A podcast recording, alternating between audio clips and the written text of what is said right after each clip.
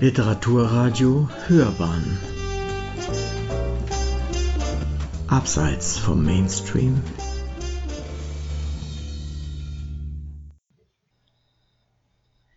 Leopard, Stachelschwein und Co. Stachelschweintanz und andere wilde Geschichten von Uwe Kulnig Weihnachten letzten Jahres wollte ich einem kleinen Mädchen eine besondere Freude machen. Deshalb habe ich eine Geschichte geschrieben, nur für sie allein. Nachdem ich sie ihr vorgelesen hatte und zahlreiche andere Kinder und Eltern positive Rückmeldung gaben, hatte ihre Mutter die Idee, ich könnte die Geschichte in einer Grundschule vorlesen. Gesagt, getan. Die 200 gespannten Kindergesichter, ihr Lachen und Mitgehen mit den Geschichten haben mir mehr geschenkt, als ich je gedacht hatte. Viele fragten, ob sie die Geschichte selber lesen können und ob es weitere gäbe. Deshalb habe ich mich entschlossen, mehr Geschichten über Tiere zu schreiben, und so entstand dieses Buch. Viel Spaß beim Zuhören. Afrika. Woran denkt ihr, wenn ich euch nach Afrika frage? Vielleicht an Löwen, Elefanten, Hitze, Dschungel und Abenteuer? Den Jungs fällt vielleicht noch ein, dass die Fußball-Weltmeisterschaft in Südafrika war. Aber das ist schon lange her. Aber eigentlich sind die Tiere das Wichtigste.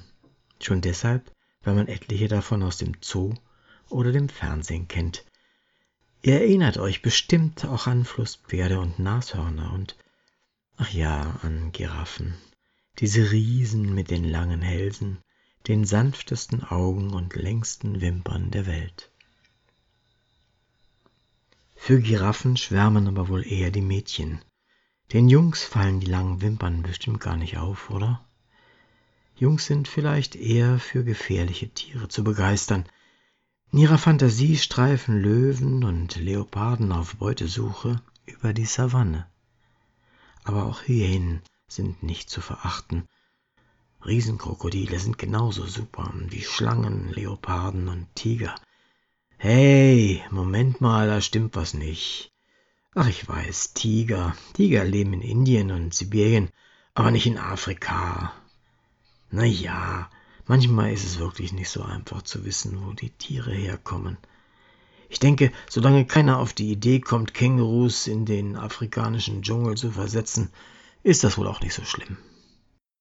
Bei Afrika denken viele Menschen an wilde Tiere. Mir ging es als Kind auch nicht anders. Als ich mit der Schule fertig war, hatte ich viel über alle möglichen Tiere auf der ganzen Welt gelernt. Aber die afrikanischen waren mir die liebsten. Es war ein Riesenglück, dass mein Onkel einen Kiosk im Frankfurter Zoo hatte. Wieso das Glück war? Ja, ist doch klar, weil ich meine großen Ferien in diesem Zoo verbringen durfte. Das war toll. Sechs Wochen lang war ich jeden Tag bei den Tieren. Ich war acht Jahre alt und in der zweiten Klasse, also noch ein kleiner Junge. Die Tierpfleger haben mich gleich ins Herz geschlossen und mir alles gezeigt. Ich war sogar dabei, als zum ersten Mal ein Okapi in einem Zoo geboren wurde. Okapis sind sehr seltene Tiere, die im tiefsten afrikanischen Dschungel leben. Sie sehen aus wie eine Mischung aus Zebra und Giraffe und ich finde sie wirklich wunderschön. Aber das mit der Geburt im Zoo ist eine andere Geschichte, die ich euch vielleicht später mal erzählen kann. Ihr könnt euch denken, dass ich im Zoo ganz viel über das Verhalten von Tieren gelernt habe. Bis heute habe ich wenig davon vergessen und es hat mir immer wieder geholfen, um auch mit wilden Tieren richtig umzugehen. Vor einigen Jahren ich war schon erwachsen, durfte ich bei Forschungen in Tansania mitmachen. Tansania ist ein großes Land in Afrika, nah am Äquator. Hier leben die Tiere, die ich vorhin genannt habe, außer dem Tiger natürlich. Aber das wisst ihr ja schon. Ach ja, ich wollte von der Forschung erzählen. Es ging um. Nein, nein. Es wäre viel zu langweilig, wenn ich es euch gleich sagen würde. Vielleicht erratet ihr das Tier, das wir erforschen wollten, selbst. Es ist so groß wie ein großer Hund, aber ganz schlank. Es hat ein schwarz-gelb gepunktetes Fell und einen sehr langen Schwanz mit einem weißen Puschelt am Ende. Na, Habt ihr schon eine Idee?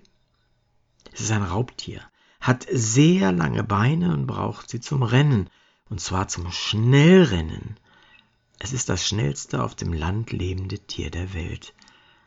Ja klar, ihr wisst es schon, es ist ein Gepard. Wenn Sie auf der Jagd sind, laufen Sie so rasch wie ein Auto auf der Straße fährt. Nun gut, kann man sagen, aber was hat das mit dem Stachelschweintanz zu tun? Eine ganze Menge. Ihr werdet es schon sehen. In Tansania leben die Geparde oft dort, wo auch Rinderfarmen sind. Viele Farmer denken, die Raubkatzen fressen die Kälbchen der Kühe. Daher vertreiben sie die Geparde oft und schießen sie sogar tot, obwohl das verboten ist. Einige Biologen, die vom Frankfurter Zoo nach Tansania kamen, sollten herausfinden, ob die Geparde wirklich gefährlich für die Kälbchen sind. Bei diesen Forschern habe ich ein paar Wochen mitgearbeitet und bei der Tierbeobachtung geholfen. Mein Flugzeug flog von Deutschland direkt zum Kilimanjaro-Flugplatz mitten in Afrika. Der Kilimanjaro ist ein sehr hoher Berg, auf dem auch im Sommer immer Schnee liegt. Ich war sehr aufgeregt und wusste nicht, was mich erwartete. Ein netter, farbiger junger Mann mit einem Pappschild, auf dem mein Name stand, wartete auf mich. Es war ein afrikanischer Wildhüter, der mich am Flugplatz abholte. Er hatte zusammen mit Linda auf mich gewartet, bis mein Flugzeug gelandet war. Linda war mit einem anderen Flieger kurz vorher angekommen, und er hatte sie, genau wie mich auch, abgeholt. Viele Stunden fuhren wir bis zum Lager. Unterwegs erzählten wir ihm, dass wir uns wahnsinnig auf Afrika und die Geparde freuten, wofür er uns ein strahlendes Lächeln schenkte. Wir waren beide sehr aufgeregt. Alles war fremd, hier sah alles ganz anders aus als bei uns zu Hause. Was uns aber am meisten auffiel, waren die vielen Menschen, die an der Straße entlang gingen.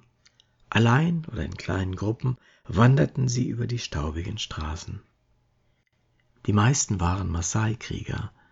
Ihr wisst es ja vielleicht, das sind die Nomaden, die früher nur mit Speeren bewaffnet auf Löwenjagd gingen. Es sind sehr mutige und stolze Menschen. Später habe ich viele von ihnen getroffen. Alle waren sehr freundlich und hilfsbereit. Aber das Schärfste an ihnen waren ihre Schuhe. Oft sind es aus alten Autoreifen herausgeschnittene Gummiteile, die genauso lang waren wie ihre Füße, und an den Seiten wurden Lederschuhe durch das Gummi gezogen. Sie wurden an den Füßen festgebunden. Das ergab eine Art Sandalen, wie wir sie im Sommer tragen. Das ist genau das Richtige für diese staubige, steinige Gegend voller Dornen. Durch diese Reifenschuhe gehen die Stacheln nicht hindurch. Die Wissenschaftler im Camp empfingen uns sehr freundlich. Sie luden uns gleich ein, am Lagerfeuer zu grillen. Kurz darauf gingen wir schon schlafen. Dabei war es noch früh am Abend. Zuerst habe ich mich gewundert, aber Richard erklärte uns, dass wir sehr früh aufstehen müssten, um die Tiere zu finden. Da muss man sehr weit fahren, bis man überhaupt welche sieht. Ihr Dürft euch das nicht so vorstellen, dass man hier in Afrika über Warzenschweine, Antilopen, Zebras, Elefanten oder gar die seltenen Geparde nur so stolpert. Überhaupt nicht. Die Tiere sind meistens weit weg und oft gerade da, wo man gar nicht mit ihnen rechnet, sagte er. So war das auch in meiner ersten Nacht in Afrika. Ich schlief zusammen mit Richard in einem Zelt. Nach der langen Reise schlief ich sofort ein. Ich ahnte ja nicht, was in dieser Nacht noch passieren würde. Plötzlich wachte ich von einem Geräusch auf. Ihr habt sicher schon mal gesehen, wenn ein Hund im Wohnzimmer oder im Garten schläft, plötzlich stellt er seine Ohren auf und starrt in die Richtung, aus der das Geräusch gekommen ist. Dabei bewegt er sich kein bisschen. Genau so müsst ihr euch vorstellen, ging es mir auch. Nur, dass ich die Ohren natürlich nicht so schön aufstellen kann wie ein Schäferhund. Aber sonst war alles gleich. Es kam mir vor, als stünde mein Feldbett in einer dunklen Höhle, tief unter der Erde. So dunkel war es. Das Geräusch, das mich geweckt hatte, klang wie das Donnern eines sehr weit entfernten Gewitters. Aber irgendwie hörte es sich auch wieder anders an als Donner. Bleib ruhig liegen und beweg dich nicht, flüsterte Richard. Wenn man sie nicht erschreckt oder ärgert, tun sie einem nichts. Ab und zu kommen sie ins Lager. Sie sind nur neugierig. Schon hörte ich es wieder. Es war wirklich wie Donner, nur klang es, als wäre es jetzt direkt vor dem Zelt. Es war aber viel, viel leiser als Donner. Jetzt fühlte ich, wie etwas an der Zeltwand entlang tastete. Dabei stieß es gegen mein Feldbett, so dass ich fast rausgefallen wäre. Dann war es auch schon wieder vorbei. Ängstlich flüsterte ich Richard zu. Sind das etwa Löwen? Keine Antwort. Vielleicht war er schon wieder eingeschlafen? Dann wisperte er zurück. Nein, nein, mach dir keine Sorgen. Es sind nur Elefanten, eine ganze Familie. Wir kennen sie gut und sie kennen uns auch.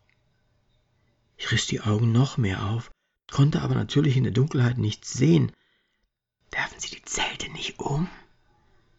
Nein, nein, hab keine Angst. Die bleiben ein Weilchen hier und dann verschwinden sie wieder. Ich lauschte weiter und war immer noch ganz zittrig unter meiner Decke. Sie riechen euch und kommen deshalb her. Sie wollen sehen, ob du und Linda gefährlich für sie und ihre Jungen sind. Euer Geruch ist neu und nur deshalb kommen sie wieder ins Lager. Also eigentlich nur wegen dir und Linda. Puh, wir sind eine Gefahr für die Elefanten, wer es glaubt, sagte ich. Übrigens, das leise Donnern, das du hörst, kommt aus dem Bauch der Elefanten. Sie fressen riesig viel Gras und Blätter, und das gibt heftige Blähungen. In diesem Augenblick donnerte es wieder hinter der Zeltwand. Verstehst du, was ich meine? Ich musste grinsen und hatte schon nicht mehr so viel Angst. Pupsende Elefanten, wer fürchtet sich denn davor? Die unsichtbaren Dickhäuter hinter der dünnen Zeltwand blieben noch eine Weile im Lager. Später hörte ich sie leise weggehen und schließlich war es wieder ganz still. Meine Angst war weg und ich war fast schon wieder eingeschlafen. Richard schnarchte auch schon wieder leise. Oh! Heute ist ganz nah bei uns auf. Es klang wirklich unheimlich. Aber das Geräusch kannte ich schon und es machte mir keine Angst. Das war ein Schakal. Wahrscheinlich suchte er im Lager etwas zu fressen, und nun jaulte er enttäuscht, weil wir alles weggeräumt hatten. Ich freute mich auf morgen und schlief ein. Es war noch dunkel, als Richard, John, Linda und ich in unserem Forschungsauto, einem Range Rover mit Allradantrieb, losfuhren. Wo ging es eigentlich hin? Na klar, zu den Geparden. Genauer gesagt fuhren wir zu den Fallen, in denen die Tiere gefangen werden sollten. Warum sollten sie eigentlich gefangen werden? Naja, viele Tiere sind den ganzen Tag unterwegs. Sie suchen Futter und die Geparde ziehen hinter ihnen her, um Beute zu machen. Für die Forschungen mussten wir sie beobachten. Deshalb wollten wir sie einfangen, um ihnen eine Art Hundehalsband umzulegen. Diese besonderen Halsbänder haben einen Funksender. Mit der Antenne auf dem Dach unseres Range Rovers oder einer tragbaren Antenne und einem Computer sahen wir, wo sie sich gerade in dem riesigen Gebiet umhertrieben. Dann fuhren wir dorthin, beobachteten, was sie taten und was sie genau jagten und fraßen. Die Biologen vermuteten, dass die Geparde meistens Kaninchen, wilde Schweine, kleine Antilopen oder Steppenhasen jagten. Sie hatten aber nie beobachtet, dass sie Kälber fingen, und wenn sie das beweisen konnten, müssten die Farmer keine Sorgen mehr um ihre Kälbchen haben. Dann ließen sie die Geparde wahrscheinlich auch in Ruhe. Aber so weit waren die Wissenschaftler noch nicht. Es fehlten noch eine Menge Beobachtungen um die Farmer zu überzeugen. Und dabei konnten Linda und ich helfen. Um den Geparden ein Halsband zu geben, kann man natürlich keinen Zettel an einen Baum heften, auf dem steht, hey, kommt alle mal her und holt euch eine Halsband ab. Die husten euch was, die lieben Tierchen. Also muss man sie in Lebendfallen einfangen. Lebendfallen sind ganz große Käfige, in die sie auch hineinpassen, ohne dass sie sich verletzen. Stellt euch einen Gitterkasten vor, größer als eine große Hundehütte. Überall Eisenstäbe und vorn und hinten eine Tür, die man hochziehen kann. Diese Kiste stellt man an eine Stelle, von der man glaubt, die Geparde kämen dort vorbei. Zum Beispiel an einem ihrer Kratzbäume. Sie haben nämlich solche Kratzbäume, um ihre Krallen zu schärfen, und dort sagen sie auch, hier ist mein Revier, verschwindet alle anderen. Man hängt ein großes Stück Fleisch hinein in so einen Kasten und lässt die vordere Tür offen. Wenn nun ein hungriger Gepard vorbeikommt, schleicht er vorsichtig an die Falle heran, er macht behutsam einen Schritt nach dem andern, schleicht eigentlich in die Kiste hinein und kommt irgendwann mit der Nase direkt an den Köder. Wie lecker das riecht. Und wenn er in den Köder hineinbeißt, tritt er dabei auf eine Wippe am Boden. Dadurch fällt die hochgezogene Gittertür hinter ihm blitzschnell zu und das Tier steckt in der Falle. Völlig unverletzt. Aber sie haben ja auch noch einen langen Schwanz. Und wenn man jetzt bedenkt, dass der vielleicht noch unter dieser Gittertür ist, während sie runterfällt, dann würden sie sich den verletzen.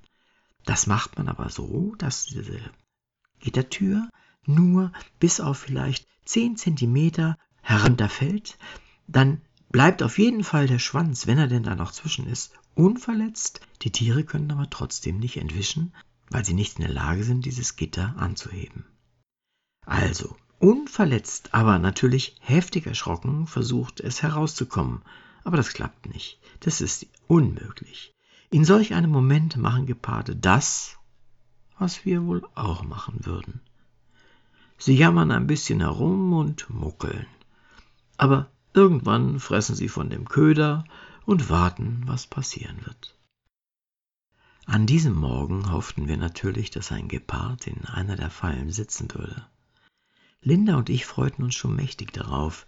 Wir würden ihn mit einem Blasrohrpfeil betäuben und ihm das Halsband umlegen. Während er schliefe, könnten wir untersuchen, ob er gesund ist.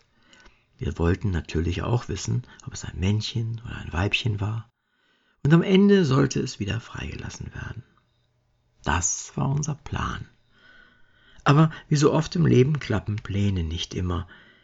Man stellt sich eine Sache so schön und einfach vor, und wenn es soweit ist, geht es schief, richtig schief. Manchmal ist ein anderer einfach schneller gelaufen als man selbst, oder es gab doch das falsche Mountainbike zum Geburtstag. Ja, so ist das eben manchmal. Und genauso ging es uns, als wir zur ersten Falle kamen. Wir sahen schon von Weitem, dass sich etwas darin bewegte. Aber weil uns ein Gebüsch halb die Sicht versperrte, konnten wir noch nicht erkennen, ob es ein Gepard war. Vorsichtig ging Richard hin, um zu sehen, was in der Falle steckte. Dann winkte er lachend und wir kamen näher heran. Vor Enttäuschung machten wir lange Gesichter. Es war kein Gepard oder ein anderes Raubtier. Nein, es war ein Stachelschwein. Ein großes, ausgewachsenes, beleidigtes Stachelschwein hockte in einer Ecke der Falle und guckte traurig aus dem Käfig heraus. Na endlich. Ihr dachtet wohl schon, es gäbe in dieser Geschichte gar kein Stachelschwein mehr. Aber jetzt geht's erst richtig los mit dem Stachelschweintanz. Richard sagte, wir wollen mal üben, wie man wilde Tiere aus solchen Lebendfallen entlässt. Er sagte, ihr könnt nicht einfach hingehen und die Gittertür hochziehen, auch wenn das hier kein Raubtier ist. Es ist ein wildes Tier, hat gefährliche Stacheln und große Angst vor uns. Wenn man unvorsichtig ist, hat man ganz schnell ganz viele Stacheln in den Beinen oder sonst wo sitzen. Sogar große Löwen haben Respekt vor Stachelschweinen und lassen sie normalerweise in Ruhe. Also immer schön vorsichtig sein. Wir nickten. Linda und ich waren die Neuen und Einer von uns musste das Stachelschwein nun freilassen. Nun wisst ihr das ja. Jungs haben oft eine große Klappe, wenn es darum geht, über gefährliche Dinge zu reden. Aber wenn es ernst wird, sind es oft die Mädchen, die mutig und mit Überlegung vorgehen. So war es auch hier. Aber bevor es jetzt wirklich losgeht, wird es Zeit, euch die beiden vorzustellen. Linda und das Stachelschwein, meine ich. Oder vielleicht lieber andersrum, erst das Stachelschwein und dann seine Befreierin Linda. Schon der Name Stachelschwein ist eigentlich falsch. Es ist nämlich ein Nagetier. Sie sind verwandt mit Hasen, Bibern und Hamstern. Allerdings sind sie viel größer. Die Tiere können sich ungemein gut wehren, sie leben am Boden, graben tiefe Gänge und Höhlen und sind wie alle Nagetiere natürlich Vegetarier. Mit ihren langen Stacheln sind sie so groß wie ein dicker Golden Retriever. Sie haben eine stumpfe schwarze Schnauze und ihre Stacheln sind an manchen Stellen wirklich sehr lang. Bis zu einem halben Meter. Vor allem am Hinterteil gibt es welche, die so lang sind wie ein Flitzbogenpfeil. Die Stacheln sind schwarz-weiß und haben ganz gemeine, klitzekleine Widerhaken an ihren spitzen Enden. Aber das Gefährlichste ist, diese Stacheln sitzen sehr locker. Wenn sie ein Tier getroffen haben, brechen sie oft ab. Dann stecken sie in der Haut oder dem Fell fest und tun den Tieren, die getroffen wurden, grauslich weh. Also eigentlich sind Stachelschweine ganz nette Tierchen, aber es ist besser, man kommt ihnen nicht zu nah. Und solch ein gefährliches Tier sollte Linda nun aus dem Gefähr befreien. Das würde sicher spannend werden. Okay, aber nun zu Linda. Sie war nicht sehr groß, nicht sehr kräftig und sie hatte keine Ahnung, wie man mit Stachelschweinen umgeht. Genau wie ich wusste sie nicht, wie man ein wildes Tier aus einer Falle entlässt.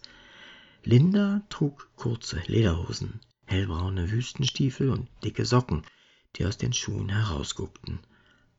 Als Richard fragte, wer von uns das Tier befreien wollte, machte Linda sofort einen mutigen Schritt nach vorn, und ich stand dumm da. Ich sah sie fragend an, als sie zusammen mit Richard losging, aber sie machte ein zuversichtliches Gesicht. Sie gingen nah an den Käfig heran, und um das Stachelschwein nicht zu erschrecken, flüsterten sie. John und ich blieben in einiger Entfernung stehen.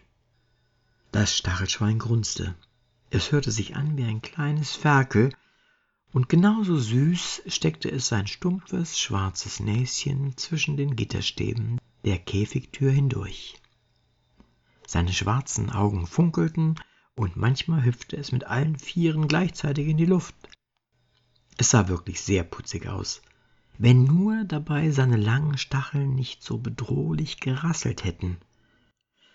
Als Linda an den Käfig herantrat, bekam das Tier einen großen Schrecken. Es drehte sich um und flitzte bis zum anderen Ende des Käfigs.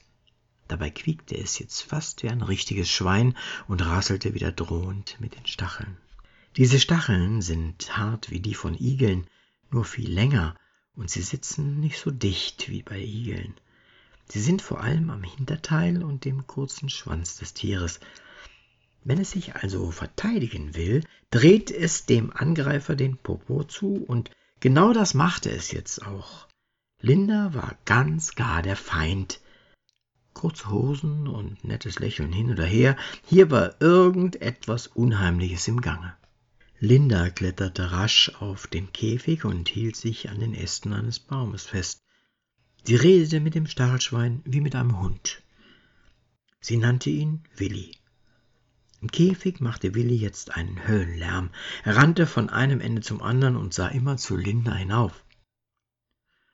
Ruhig, Willi, sagte sie, ruhig, ich tu dir doch gar nichts, meinte aber eigentlich, bitte sei brav und tu mir nix.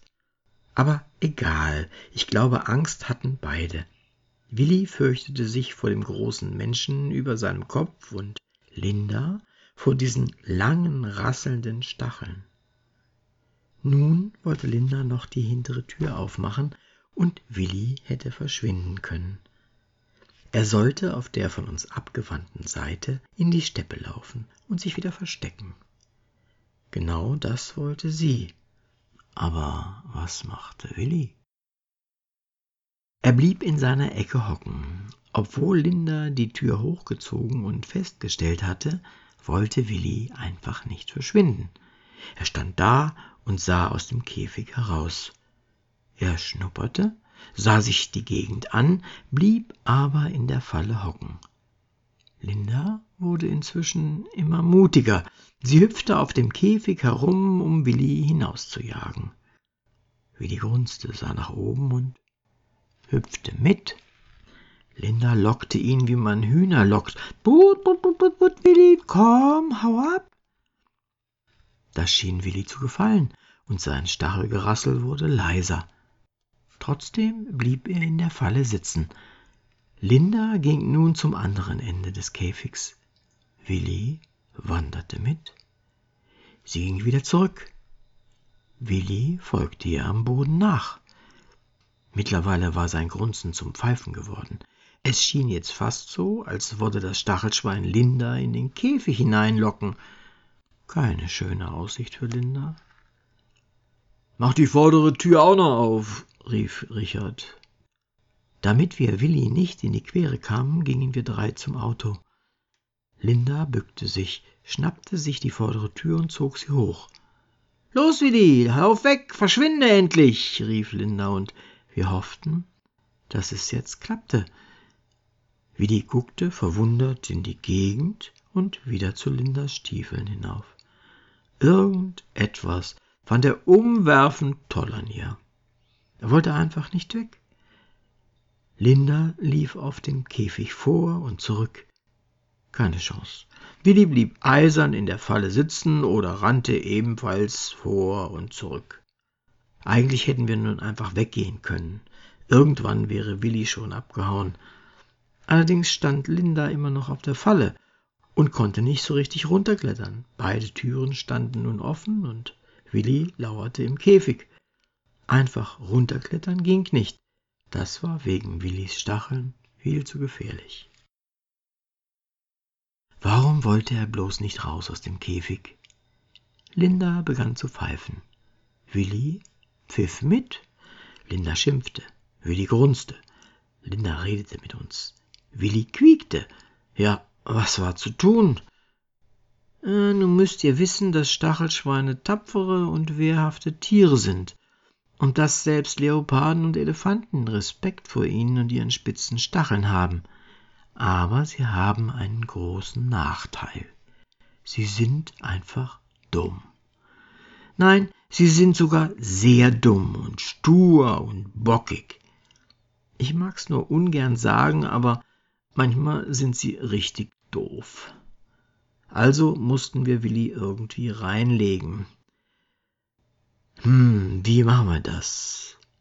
Bevor es morgens losging, hatten Linda und ich Trillerpfeifen bekommen. Richard hatte uns nämlich erklärt, es kann vorkommen, dass sich einer von uns im Gebüsch verirrt und die anderen nicht mehr sehen kann. In diesem Fall pusten wir heftig in die Trillerpfeife. So finden wir uns immer wieder zusammen. Wir riefen Linda zu, sie solle ihre Trillerpfeife benutzen und dabei auf dem Käfig herumspringen. Linda grinste. Dann trillerte und tanzte sie auf dem Käfig herum wie ein verrückt gewordener Schimpanse.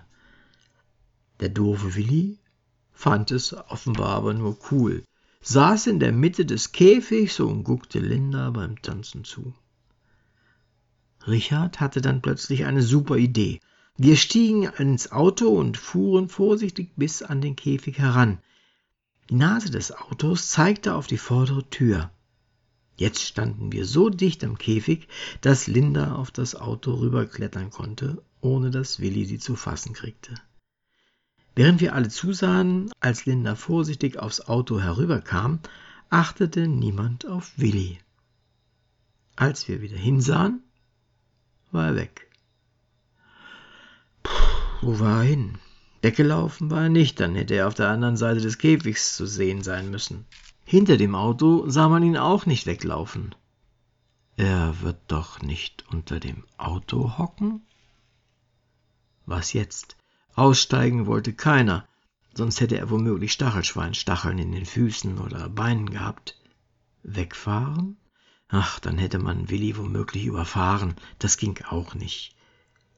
Ihr erinnert euch, Stachelschweine sind ganz schön doof. Deshalb glaubten wir, Willi würde es jetzt toll finden, unter dem Auto zu hocken. Das ist wie eine kleine Höhle. Ratlos sahen wir uns an, bis ich die zündende Idee hatte. Ich beugte mich vom Rücksitz aus nach vorn zum Lenkrad und hupte wie wild. Urplötzlich kam Willi herausgeschossen.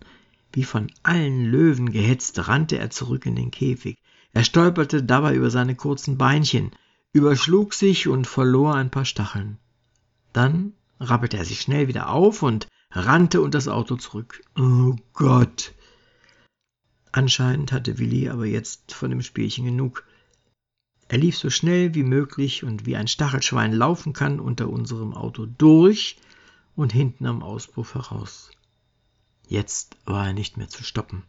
Er lief und lief und lief, und wir sahen ihm nach, bis nur noch eine kleine Staubwolke übrig blieb. Dann war er ganz verschwunden. Richard sagte, er hätte schon viele Stachelschweine aus seiner Falle gelassen, aber so eins wie Willi noch nie. Es muss daran gelegen haben, wie Linda ihn zum Tanzen aufgefordert hat, sagte er lachend. John hatte die ganze Zeit fotografiert und zeigte uns die Fotos auf seiner Kamera. Er nannte es den Stachelschweintanz und wir lachten uns schlapp. Solange wir in Afrika waren, musste sich Linda dauernd die Geschichte vom Stachelschweintanz anhören, und jedes Mal, wenn wir eines in der Steppe sahen, fragten wir uns, ob es vielleicht Willi wäre. Die Zeit in Tansania ging viel zu schnell vorbei, aber wir haben noch viele Geparde gefangen und ihnen Funkhalsbänder umgelegt. Die Biologen und wir konnten auch beobachten, dass die Geparde nur sehr selten Kälbchen jagten. Seitdem dulden die Farmer die Geparde in der Nähe ihrer Rinder und schießen sie nicht mehr. Auf dem Heimflug warf ich noch einen Blick auf den schneebedeckten Kilimanjaro. Dann flogen wir in die Nacht hinein. Beim Einschlafen fiel mir der erste Tag im Busch wieder ein und ich musste innerlich über den super Stachelschweintanz lachen.